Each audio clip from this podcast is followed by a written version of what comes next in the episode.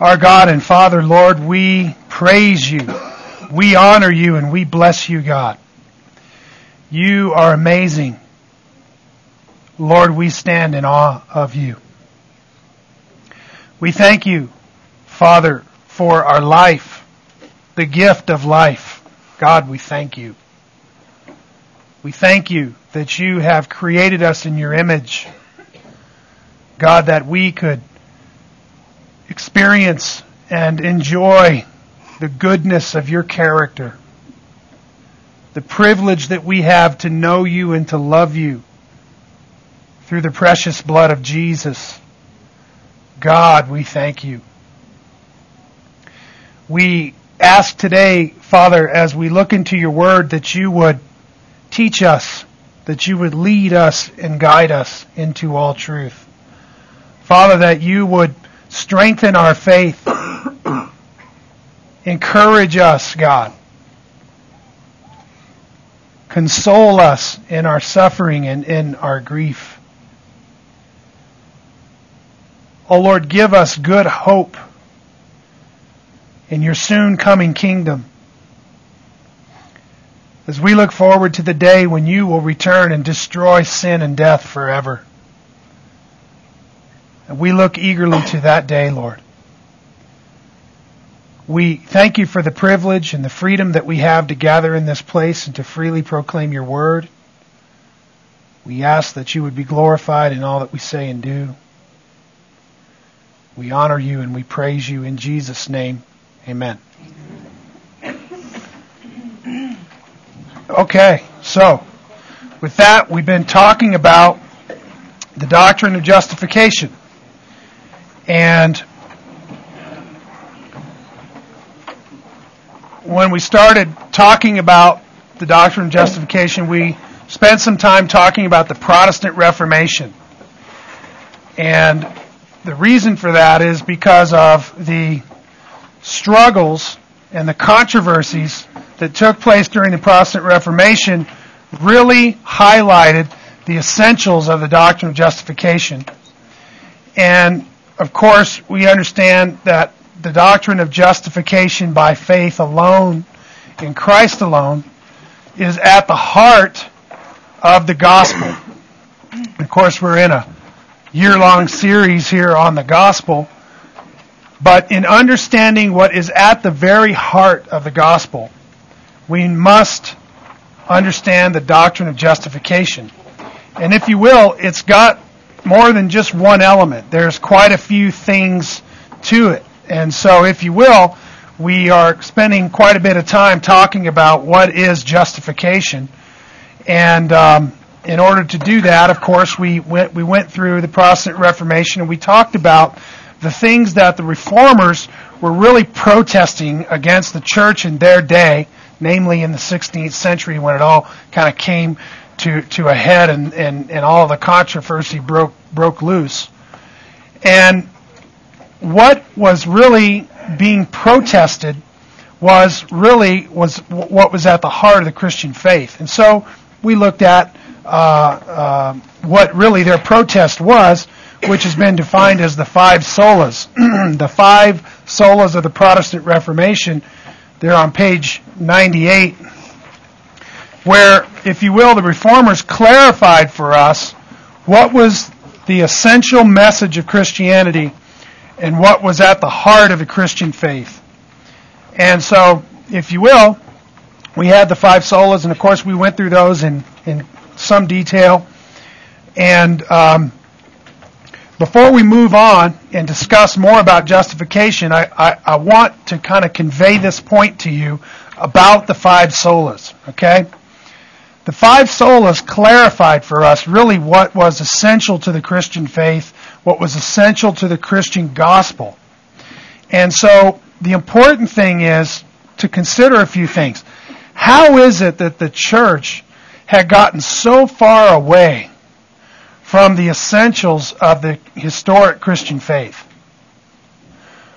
How is it that the church could get so far away from the person and the work of Jesus Christ and being focused on Him and on what He has done?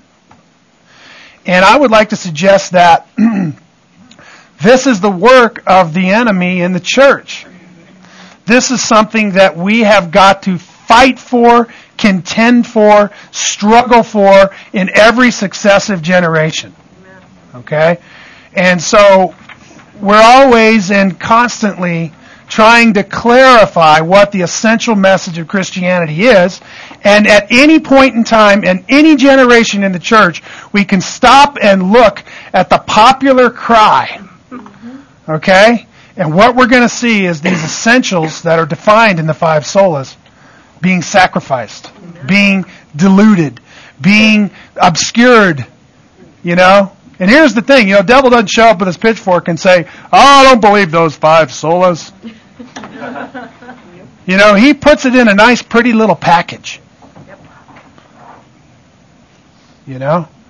And so it's important for us to continually return to these fundamentals, to these essentials, and to understand in our minds as Christians. Family, you know, this isn't just the thing that saved us. This is the thing that sanctifies us. This is the thing that makes us holy. This is the power to live a holy life, is to remind yourself daily of the gospel. The gospel sets us free from the law of sin and death. And it gives us a heart of gratitude and thanksgiving that's eager to serve God and eager to do what is right. It gives us a heart that hates sin and loves God. Are you with me? And so we have to be constantly reminded by it. When we look at the cross, there is a means of grace in the sight of the cross that continually and constantly washes away our sin.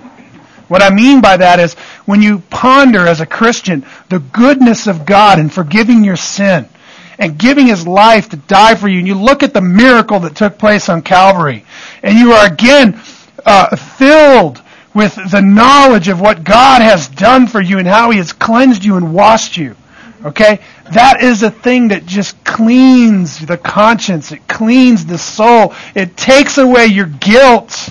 It reminds you of God's free grace and God's great love for you. Are you with me? And so we have to continually remind ourselves of these essentials. Okay? And so that's why the title at the top of page 100 is The Main Thing. Okay? So here's what I want to tell you, Heritage Christian Fellowship. Okay? But not just you. But you, every single Christian, right? And not just you, every single Christian in Heritage Christian Fellowship, but the church, Catholic, universal, on the face of the whole earth. We need to hear and understand what is the main thing. Are you with me? Amen. So just in your mind as a Christian, when you think about what is the main thing in Christianity, you know, what comes to your mind, okay? And so what I'd like to think comes to your mind is really Jesus. Jesus is the main thing. Right? The volume of the book is written of Him. The entire Old Testament points to Him. The entire New Testament is a record of His person and His work. Amen? And so, if you will, the person and the work of Jesus is the main thing. Or we could sum that up by just saying the gospel. The gospel is the main thing. Okay? And of course, that's in its most simplest form. There's much more to it than that, right? Certainly, there's important parts of that that aren't necessarily right up front expressed in the term the gospel. Like, for instance, the great and foremost commandment is to love God with all of your heart and your mind and your soul and your strength, right? And the second is like it, to love your neighbor as yourself. Those could be expressed as the main thing, if you will. But the fact of the matter is that when we get away from understanding what the essentials are, when we get away from understanding what God's goal and His purpose in history is, when we stop thinking with the mind of God about our circumstances in our world, listen, we get distracted with all kinds of sundry things. Amen? And so I want to encourage you to not only know what the main thing is, but to keep the main thing the main thing. Are you with me? That's how we keep from straying off down some crazy path, okay? Which we all have a tendency to want to do for various reasons, okay? But we need to keep being reminded what the main thing is. So let's talk about the main thing. It is no small thing that these five solas were given in order to clarify the essentials of Christian teaching. They show us what is at the heart of the gospel, the message of the person and work of Jesus Christ.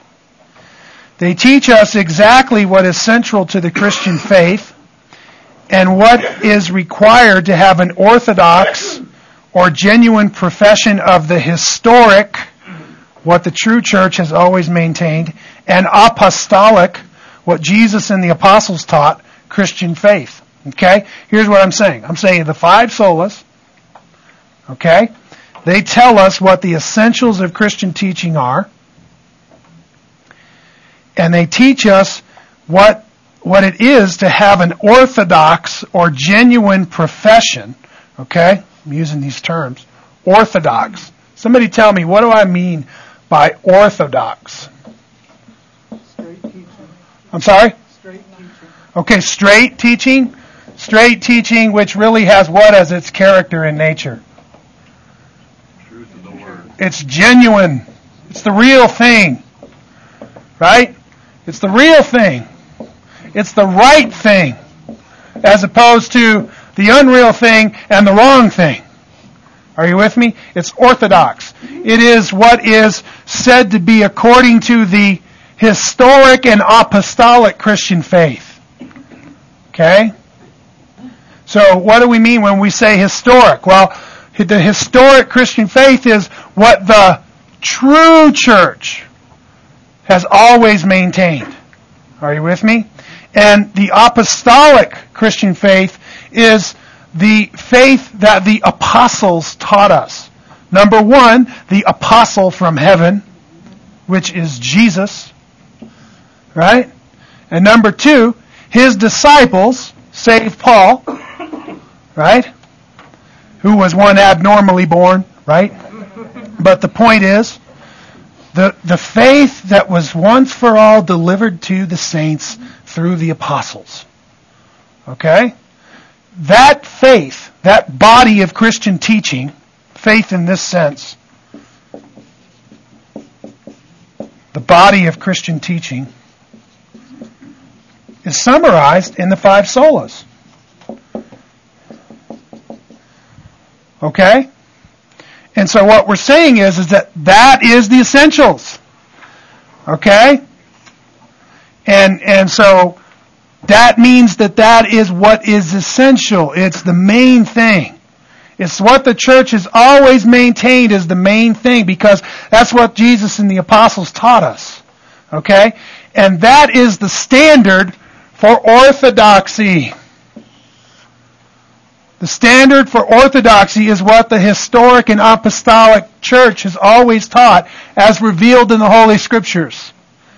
Amen? Isn't that what Sola Scriptura tells us? Right? Are you with me? Okay, so then, it's important that that we understand then what these five solas are. Okay? They're simply clarifying for us what the essentials are. And if you don't want to call them the five solas, fine. It doesn't really matter what you call them, does it? But if you understand that these are the essentials of what we believe as Christians, right? And we know why we believe them, then we're fully equipped to be everything that God has called us to be. Amen? Okay then. So then, in other words, these five solas teach us what the main thing in Christianity really is. How could the church have gotten so far from the central teaching about Christ and salvation? Well, the truth is, we are in a constant struggle to reaffirm the truth of the gospel to each successive generation because our enemy, the devil, is waging war against the truth of the gospel in every generation. Hear me out. The devil is waging war against the truth of the gospel in every generation, in every culture, Okay, he's got all kinds of tricky tricks up his sleeve. Okay? And he'll do anything he can to cloud the message, to obscure the message, to change the message, to pervert the message. The last thing he wants is the gospel to be clarified. Okay? Because you see, when it comes through crystal clear, then we understand it. And it's through the understanding of the gospel that God regenerates people's souls and turns them into children of God by His Holy Spirit. You see, the gospel is the power of God unto salvation. Are you with me? So, this enemy, the devil, see, he's a liar. You know what liars do, right? They lie, which means they violate the truth. Okay? You see, what he's doing is he's waging war against the truth by lies and deception. He is always reinventing old lies into new ways to deceive us and obscure the true gospel. He represents himself as a beacon of light and truth with false prophets and teachers, but their message is only a bit of truth, perverted into a devious lie which robs the gospel message of its power to save. Okay? And so, you know, here are some principles about how the devil does this. 2 Corinthians 11:13-15, Paul there writing about the false apostles. He says, "For such men are false apostles, deceitful workers, distinguishing themselves as apostles of Christ. And no wonder, for even Satan disguises himself as an angel of light. Therefore it's not surprising if his servants also disguise themselves as servants of righteousness, whose end shall be according to their deeds." You see what Paul is saying about the guys who are false apostles? This is what he says. He says they masquerade. They put on a mask. And they parade themselves through as apostles of Christ, as ministers of truth, as gospel ministers, as servants of righteousness, when in fact, he says they are deceitful workers. You see that? So here's how the devil shows up. He doesn't show up with his horns and his pitchfork. Okay? He shows up in a nice, clean shirt with a nice, fancy tie. Right? And he's sometimes, many times, toting a Bible. Right? Those can be just as dangerous as the kind that don't tote a Bible. Right? Because it's all about what happens when they open it up and they start explaining what it means. Right? Because after all, don't we all know no one can understand the Scripture? You need a special servant of righteousness for that. You need a prophet from God, don't you? No. Remember what the book says? You have an anointing and all of you know the truth. That's what the Bible says, right? The Holy Spirit lives in you if you're a Christian. And He guides you into all truth. So that, John says, you need no man to teach you, but you are all taught by God. Amen? You with me? Right? The Scripture is clear. We can understand it. All we have to do is remember what Sola Scriptura says. Remember? Sola Scriptura says we don't need a special priest to explain the Bible to us. But God's Word is perspicuous. Did I say that right? It's clear. We can understand it. Okay?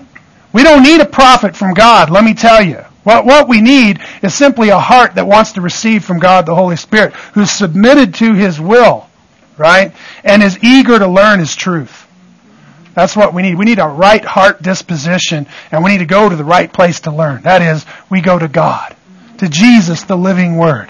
And there, He communicates God to us. Amen? By His Holy Spirit. Revelation comes, right, through the Word, by the Spirit. Okay? All right? So then, but what happens is the devil is waging war against the gospel. He's waging war against the truth. And furthermore, he's parading around as a servant of the truth. He's parading around. describing the nature of truth and describing, he goes to great lengths to confuse God's people. He goes to great lengths to obscure the gospel. He goes to great lengths to deceive people concerning the truth of God. Okay? As we look around in our world, just as with any period of church history, we can see perversions of the gospel by false prophets and false teachers abounding everywhere. This has been true ever since the first century, when the apostles contended for the truth of the gospel in their own generation. Of this fact, our Lord and the apostles strictly warned. Okay? So here's part of the Christian teaching. It's this: a warning to beware of false teachers and false prophets. Right? Jesus said in Matthew 7, beware of false prophets, right?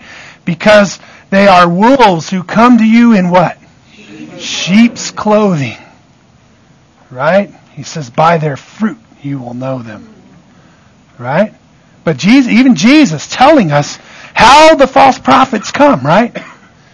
They're really wolves, but they come just like a sheep. They look like a sheep, they act like a sheep, they smell like a sheep, but they ain't a sheep. They're a wolf. You know what wolves do, right? They devour sheep. Okay? It's not a pretty picture, let me tell you. Jesus says in Matthew 24:11, he says, many false prophets will arise and will mislead many. Peter tells us in 2 Peter chapter 2, verses 1 through 3, he says, but false prophets also arose among the people. He's talking about the people of the Old Testament. Just as there will also be false teachers among you, who will secretly introduce destructive heresies, even denying the master who bought them, bringing swift destruction upon themselves. And many will follow their sensuality. And because of them, the way of the truth will be maligned. And in their greed, they will exploit you with false words. Their judgment from long ago is not idle, and their destruction is not asleep. You see, Peter is warning the church that there are going to be false teachers among the church. And he's telling us then to be mindful of them. Jesus is telling us many false prophets will arise and deceive many people. Okay? John the Apostle warns us of these same things in his epistles, right? The epistle specifically of 1 John is loaded with admonitions for us to beware of the antichrists who have gone out into the world, right? Who deceive and who tell us a lie.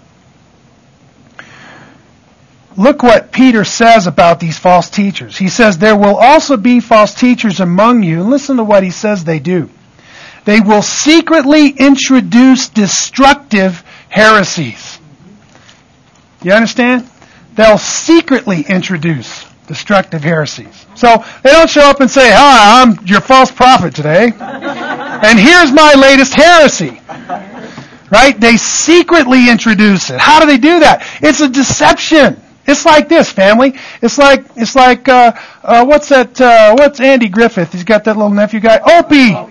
It's like Opie walking with his bamboo pole down to the fishing hole.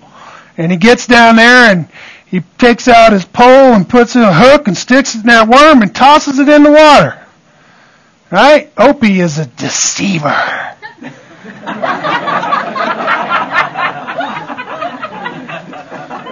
Parading around as fish food. You with me? When that fish comes up and he sees what Opie's been cooking up, he says, man, that's dinner. I've seen dinner 100 times and that's it. Right? The problem is the dinner's not the worm. The dinner is the fish. Yeah. You with me? That's how false teachers work. It's a deceitful, they're deceiving us into thinking that they're giving us the truth, but secretly they're introducing a what? A destructive heresy. A false teaching that destroys. That's what a destructive heresy is. You understand? How do they do that? They tear down the person and the work of Jesus Christ. They tell you the work of Christ is not sufficient to save you. And you have to do all these other things to be acceptable in the sight of God. If they can get you to believe that, family, listen, they turn your life into an offense to God. Because you stop trusting in and relying upon Christ and you start trusting in and relying upon yourself. Right? And let me tell you, that's empty. That's as empty as it gets. And it's not acceptable to God. Are you with me? But so the point of the matter is, they secretly introduce these heresies and they're destructive. He goes on, he describes, many will follow their sensuality. You see, they're very sensual. They got fancy ways of packaging their stuff. Sounds good. Man, it sounds so good to the flesh. I mean, the mind of the flesh hears what a false teacher says, and it's led. It wants to follow that path. It sounds so good. Are you with me? But you see, the flesh is sold as a slave to sin. And sin is what entices the flesh. But the spirit is at enmity with the flesh. And the truth is at war with the lies that the flesh believes. Are you with me? And that's why it's incumbent upon us to be very discerning. Because, man, these guys, they come with sensuality. But you know what? Because of them, the way of the truth will be maligned. You know what comes to my mind when I read that verse? It's Christian television. You got these false prophets that are parading around as angels of light, spewing out their lies and their heresies, secretly introducing them. But not only that, they're a manifestation of the so-called evangelical church to the world. And so people look at that, the big purple hair this big, you know, and they're saying, that's Christianity? And you know what? God's name is profaned among the Gentiles because of that kind of representation of who He is. Are you with me? Because of them, the way of the truth will be maligned. I was on an online forum one day and was having a little discussion, and so I thought I'd fire up the place and told them all about divine providence. It's not a forum that has anything at all to do with religion. Man, I got about 20 posts. Pow! Right after that, you know. And they, of course, they were all hanging me, putting me on my cross to crucify me. Or should I say putting me on Jesus' cross to crucify me. And one of the posters writes back some big long thing about Jim Baker and the scandals of this and that. You know, I mentioned that God is in control of the elements and that He's divinely providential over His world. Next thing I know, I'm identified with Jim Baker and the Christian scandals. You know why that is? Because of false prophets, right? The way of the truth will be maligned. You understand? And look, if the devil can get somebody thinking, man, don't go near them Christians, they're a bunch of hypocrites. Right? Then he's effectively inoculated people from hearing the gospel. Why? Because the Christian's the only one preaching the gospel. You with me? So he's got a very definite purpose in maligning the truth. Okay? So this is exactly what happens. These kinds of things is how the devil wages war against the truth in many, many other ways, which we have not mentioned. Therefore, it is incumbent upon each new generation, that's you and me, family, okay, to clarify and to preach the gospel with conviction and with clarity. You understand? To make sure that we preach the gospel as if it is something that is of grave importance. And number two, that it is clear. That it's not in any way obscured by some misunderstanding. Okay? But that the gospel is clear, that we're clearly describing what the essentials of the historic and apostolic Christian faith really are. Are you with me? It's incumbent upon each new generation. We are this generation of the church. Are you with me? It's important not only to know the truth, but it's important to communicate the truth clearly. Amen? Because we are the church. We are Eve, the mother of all the living. You understand? The children of the church are the church of the next generation. You understand? It's through us that God is preaching the gospel and bringing His children into the kingdom of God. Are you with me? Lest we think that we will not succumb to the deceitfulness of Satan and his schemes of deception, we must keep the main thing the main thing. We must continually test ourselves in the things we believe in order to always maintain the purity and simplicity of the gospel. Okay, here's what I'm saying. We need to work at maintaining the purity of the gospel. We need to work at maintaining the simplicity of the gospel. You say, well, Sean, you've been teaching for 6 months about the gospel, and you're telling us all this stuff, man. It's rather complex, isn't it? Well, as I described in the very beginning, it's simple and it's complex. But in its most simple form, family, it's a very clear thing for us to see. And what I'm telling you is the five solas, boil that thing down and make it crystal clear. Are you with me? And so it's those essentials that they were putting forth for us that we as Christians need to have in our minds as the essentials of the historic and the apostolic Christian faith. Okay?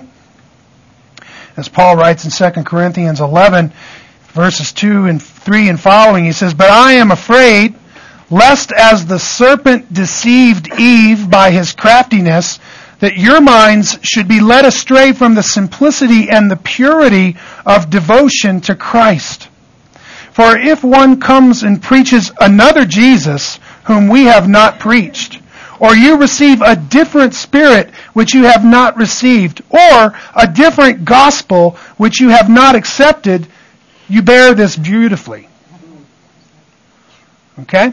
So here's Paul. He's telling the church, look, I don't want you to be deceived like Eve was. Right? I don't want you to be taken away from what, Paul? From the simplicity and purity of devotion to Christ. He says, because these false apostles are running around. And you know what they do? They bring another Jesus. They bring a different spirit. They bring a different gospel. You understand? The gospel they preach is not the true gospel. It's not the apostolic gospel. It's not the historic orthodox gospel that the church has always believed, which comes out of the Scripture. You with me? It's a different gospel. And it preaches a different Jesus. Okay? And let me tell you, it's a different spirit. It's not the spirit of freedom that God sets us free because of Christ. It's a different spirit altogether. It's a spirit of pietism. Or it's a spirit of legalism. Right? You're never good enough. Tie up a heavy load and put it on your back so that your religion is twice as heavy as your sin was. Are you with me? I used to say all the time, I'm not sure if it's still good, maybe some of you can tell me, if your burden ain't light, it ain't right. Because that's what Jesus promised. He said, "Come on to me, all ye who are heavy laden, and I will give you rest. For my burden is light." Are you with me? See, Jesus sets us free, family. He sets us free from condemnation and from guilt. That's the spirit we receive from Christ. The gentle, healing hand of the Master, who's mighty to save, who is also lowly and meek and humble of heart. Amen? He's our healer. He's our Savior. He doesn't tie up a heavy load and stick it on our back and whip us with a whip and say, "Now carry it, you dog." That's not the Jesus of the Bible. You with me? The Jesus of the Bible says, neither do I condemn you. For God did not send his Son into the world to condemn the world, but that the world through him might be saved. See, Jesus is a Savior. That's what he does. He saves us from sin. And that's the Jesus of the Bible. And that gives us a crystal clear means then to understand who another Jesus is and what a different spirit is and what another gospel is. Are you with me? This is why it's imperative for us to understand the gospel. That's why it's imperative for us to understand who the person of Jesus is and what his work really is and what it really means. Are you with me? Because this is where the devil is waging war. This is the thing he is trying to obscure. The person and the work of Jesus. So that John writes in 1 John 4 and following, he says, Beloved, do not believe every spirit, but test the spirits to see whether they are from God, because many false prophets have gone out into the world. You know, Jesus, he warned, he said, many false prophets will arise and deceive many people. By the time John got here and wrote his first epistle, many false prophets have gone out into the world. You with me? They're everywhere. They're abounding all over the place, parading around as Christian ministers. Well, from the Reformers then, we have learned a huge and unmistakable lesson about essential Christian doctrine. They have clarified and recorded for us the essential message of the gospel and the doctrine of salvation. I want to repeat that. They have clarified and recorded for us the essential message of the gospel and the doctrine of salvation. These five solas, then, is a great way for us to keep the essentials always before us. Let us not enthrone the Reformers or the banners that they carried, but let us instead enthrone the Lord Jesus, the living Word, and know and understand the truth and principle about Him that the Reformers clarified so well for us. You understand what I'm saying? And I've said this before, I'm going to say it again. We're not venerating the Reformers. We're not even venerating the five solas. Okay? We're simply saying that what they did for us was boil down the essentials so that we have a way to think and understand what the essentials are, so that we know what the main thing is, so that we keep the main thing the main thing. Amen. Are you with me? It's important, family. It's very, very important. You ask most Christians that you talk to, what is the main thing of Christianity? Try this. I want you to try this. Talk to people. You know, tell me about your faith. Give them a little bit of rope. So they can hang. It's amazing what people will begin to tell you, okay? But when you have an understanding of what the essentials are, okay, man, the guns are loaded, and you're ready to give them the gospel, man. You're ready to get right to the cross, right to the issues that matter most. Are you with me? And I'm telling you, it's an extremely important thing. And you can see the fruit of deception that lives in public Christianity, especially American Christianity. Okay? Which, you know, I want to say American Christianity is as corrupt in our generation as the Roman Church was in the 16th century. You know, it's just a whole new reinvention of a whole different set of new false doctrines. To do what? To obscure the gospel. To obscure the essentials of the Christian faith. Don't think for one minute that because a church is Protestant that somehow it's pure. And I hope you haven't heard me say that. No. I don't mean that at all. A church is only pure to the level or degree that it adheres to the historic, orthodox, and apostolic Christian faith. Not just in word only, but in deed. These aren't just people that are, you know, making a profession of truth, but they're walking in the truth. Are you with me? It's important. So, the heart of the gospel and the kingdom of God is the person and the work of Jesus Christ. Okay? Well, I'll repeat that for you. The heart of the gospel and the kingdom of God is the person and the work of Jesus Christ.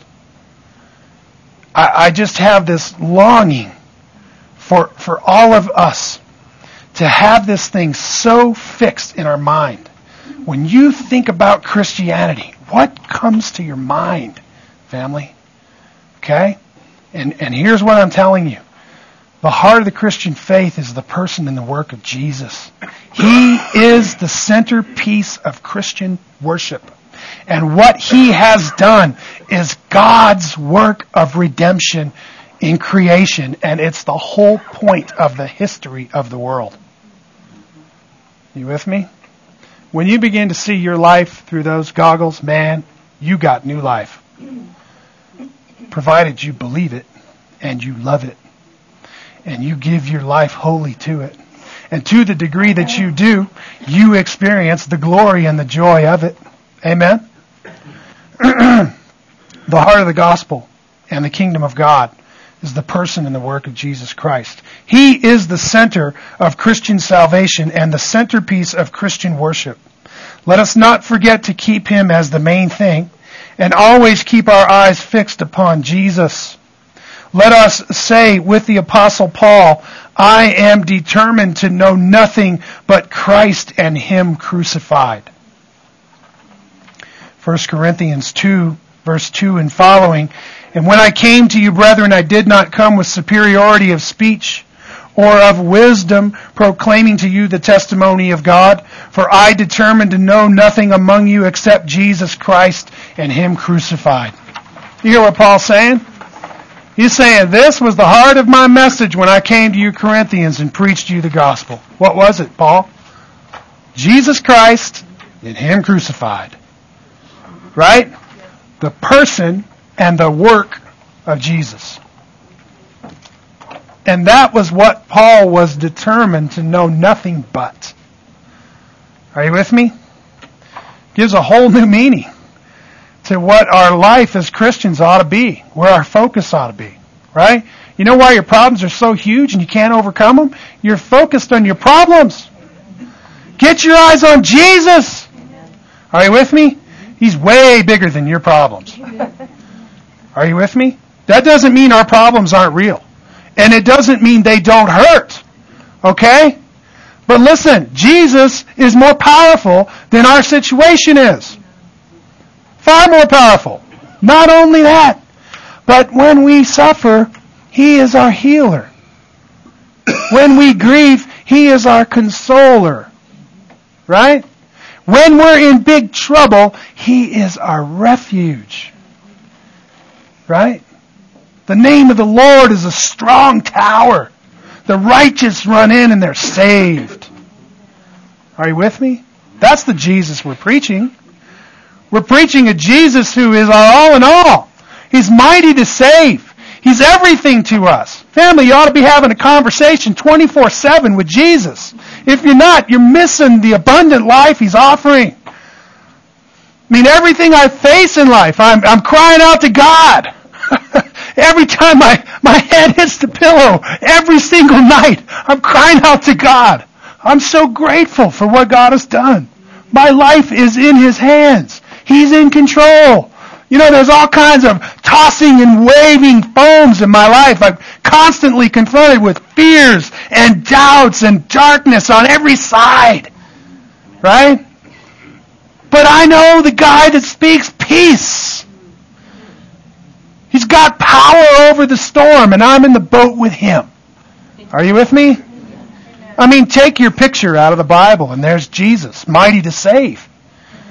Right? He's a refuge. He's a hope. He's a Savior. He's a healer. No matter what your problem is, bring it to him. Okay? Listen, if he doesn't fix it, he's going to give you everything you need to walk through it. Amen. Amen. That's his promise. All the promises of God, 2 Corinthians 1:20, they are yes and amen in Christ. Amen? All the promises. Every last one of them. Amen? You with me? That's the Jesus of the Bible. So let's talk about the elements of justification. the elements of justification. So, okay, we've been talking about justification. We talked about the Protestant Reformation. We talked about what the protest was. We boiled down the essentials into these five solas, right? And we examined that as the essentials of the historic and apostolic Christian faith. And those help us to get our hands around what justification is, okay? So now I want to talk to you about the nature of justification. I want to talk to you, and this it will get kind of complex. I think it'll take us 2 weeks, 2 more weeks, to talk about what justification is, and then we're going to move on in our outline. But we're going to talk here about what justification is. And when I say the elements of justification, I want you to understand that it's not just one simple thing. Of course, it is one thing, and it means one thing. It's a legal declaration by God, okay? But it has a basis. It has a nature. It has a work, okay? And I want to talk to you about what that is so that when you think in your mind justification by faith, and if you will, you think about salvation, what does it mean? Where do I stand in regard to God and sin, okay? That you understand that justification is a legal declaration by God concerning sin on the basis of Christ, okay? And once God, who is the judge, makes that declaration, it's a done deal. You can take it to the bank. Are you with me? And that's what it is. It's a legal term. Well, in the beginning of the Puritan era, Christians were seeking to continue to define and purify their doctrine and drew up several catechisms and various confessions of faith in order to define the parameters of their faith. In 1646, the Church of England, by the minds and hands of the Westminster Assembly, drew up their own confession, which was called the Westminster Confession of Faith. From this confession, both Baptist and Congregational churches also drew up confessions which were actually just modified arrangements of the Westminster. Later, the Westminster was officially adopted by the Presbyterians and the Church of Scotland, and so most Protestant branches of Christianity had roots which sprung from the comprehensive confession of faith, from this comprehensive confession of faith. At this time, Christians were also busy writing catechisms to have standards for teaching the faith to future generations. From these efforts, many great catechisms were developed, including one that the Westminster Assembly drew up, which is called the Westminster Larger and Shorter Catechisms. These documents were very helpful in defining many of the different aspects of biblical doctrine. Okay? So I showed you before last week. I got this Westminster Shorter. Some people don't like the Westminster, I told you, because it's got specific statements about infant baptism and other things that some people don't like. If you don't like the Westminster, then get you a different one. I don't actually use the Westminster. I use the Westminster that's modified by Spurgeon because he fixes those problems. But the fact of the matter is that these catechisms, okay, they take us through a systematic teaching of the faith. Okay, and I use this with my family Bible study on Tuesday night. The family comes over for dinner, wherever they may be. We eat physical food, and then we eat spiritual food. And we get our Bibles out, and we go through the questions in the catechism, line by line, and we read the answers. And we talk about them thoroughly until everybody has a crystal clear understanding of each question and point and answer in the catechism. Are you with me? Because we got nothing better to do with our time than to sit down and learn the Word of God. Are you with me? Best thing we can do with our time. So, as I'm reading through the catechism in the last few weeks with the family, we come to question number 32. And here it is. What is justification? Answer. Justification is an act of God's free grace, wherein He pardons all our sins and accepts us as righteous in His sight, only for the righteousness of Christ imputed to us and received by faith alone. Now, this statement gets right to the heart of what justification in the biblical sense really is. It is broken down into 4 parts as follows. Justification is an act of God's free grace. So, if you will, it's an act of God. It's God's work, given freely, at no cost, to the beneficiary, flowing from the gracious character of God. It's an act of God's free grace. Okay? So, I mean, think about this. Justification is something that God does. Okay? It's not something you do. It's something God does. Okay? So we call it an act of God. Justification is an act of God. But it's not just an act of God. Listen. It's an act of God's free grace. Understand? It's gratuitous. God justifies freely. God justifies freely. And you know what free means, right? Anybody that's ever shopped in America knows what free is. As a matter of fact, if you hang a sign out there and you say free, man, the crowds will flock. Won't they? Right? Who was it? My brothers. Tuesday morning, they were giving free grand slams over at Denny's. Right?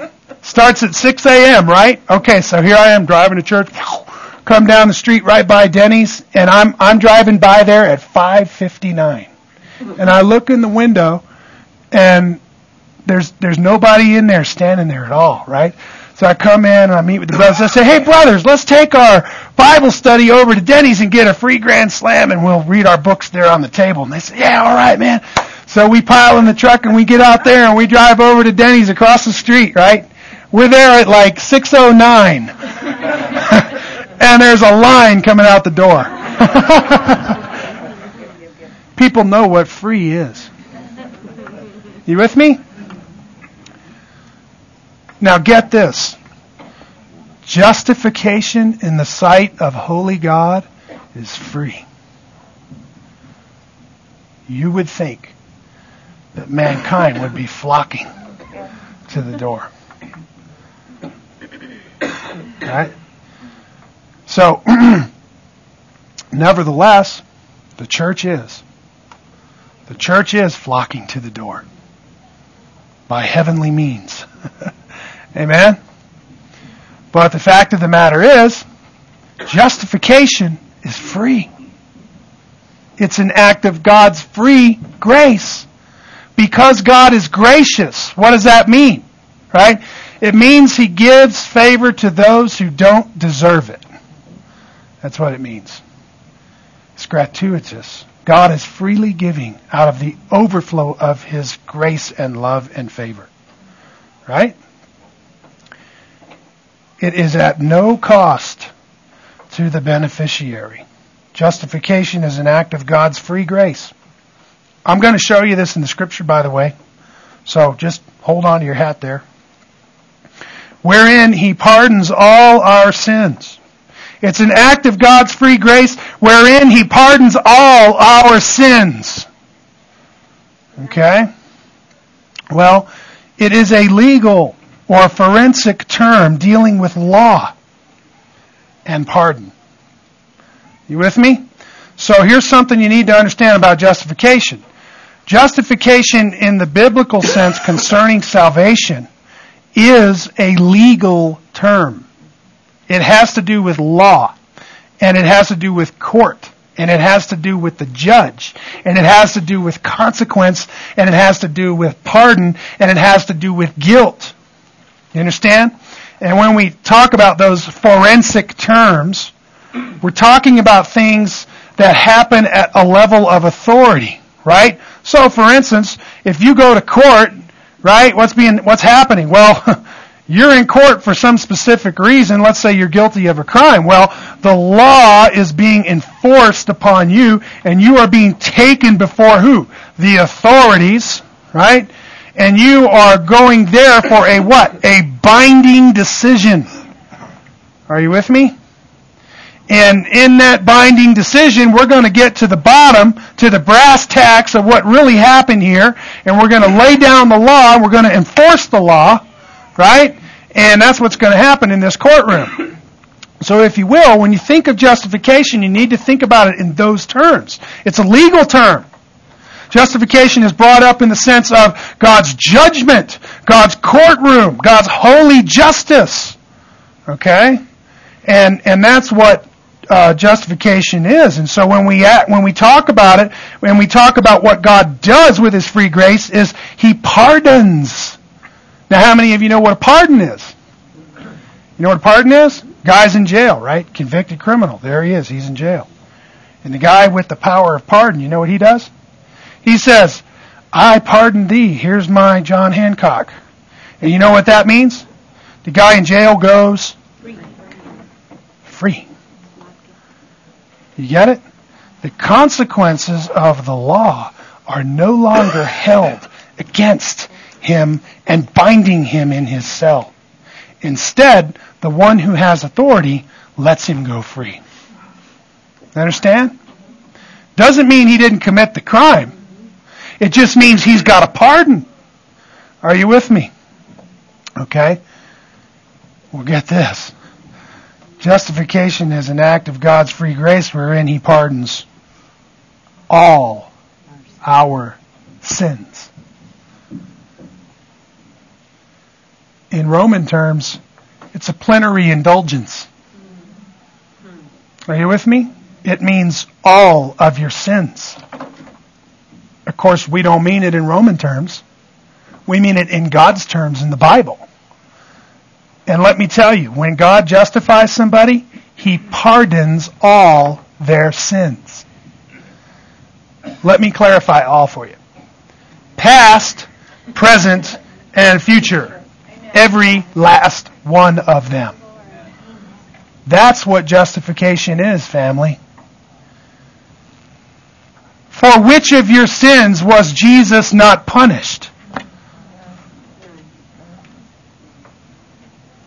You with me? You understand where that's going, right? Will God pardon all of your sins but one? Will God give His Son to die and somehow incompletely atone or cover over your sins? I don't think so. Jesus is a perfect Savior. Are you with me? Well, we'll talk more about it next week. With that, let's pray.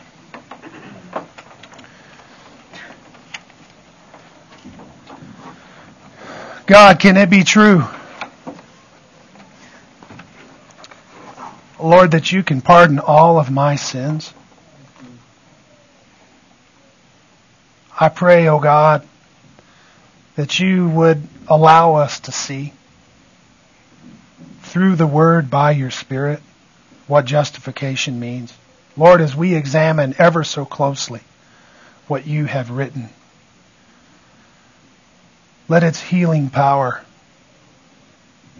cure us from the guilt in our conscience so that we are free to worship You with hearts devoted to You, grateful hearts of thanksgiving for what You have done. I pray, Lord, that You would cause these things to be rooted deeply in our hearts, that no devil would deceive us in days to come. But yet, God,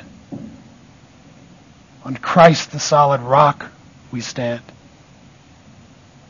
We thank You for all that You have done for us in Him.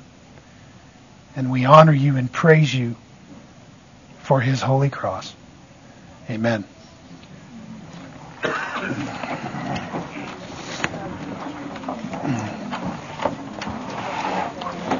Oh, I keep forgetting. Wait, I keep forgetting. This one's called Not Guilty. James Buchanan. Okay? Early 19th century. It is a concise discourse on justification. This one is, he's a Princeton guy, by the way. Early Princeton, good stuff. Early Princeton, good stuff. Okay? Justification by Faith Alone. This one's by Soli Deo Gloria. It's got like nine different authors: MacArthur, Sproul, Beek, Gerstner, Kistler. All those good guys are writing different articles about justification. Okay, justification by faith alone by Soli Deo Gloria Publications.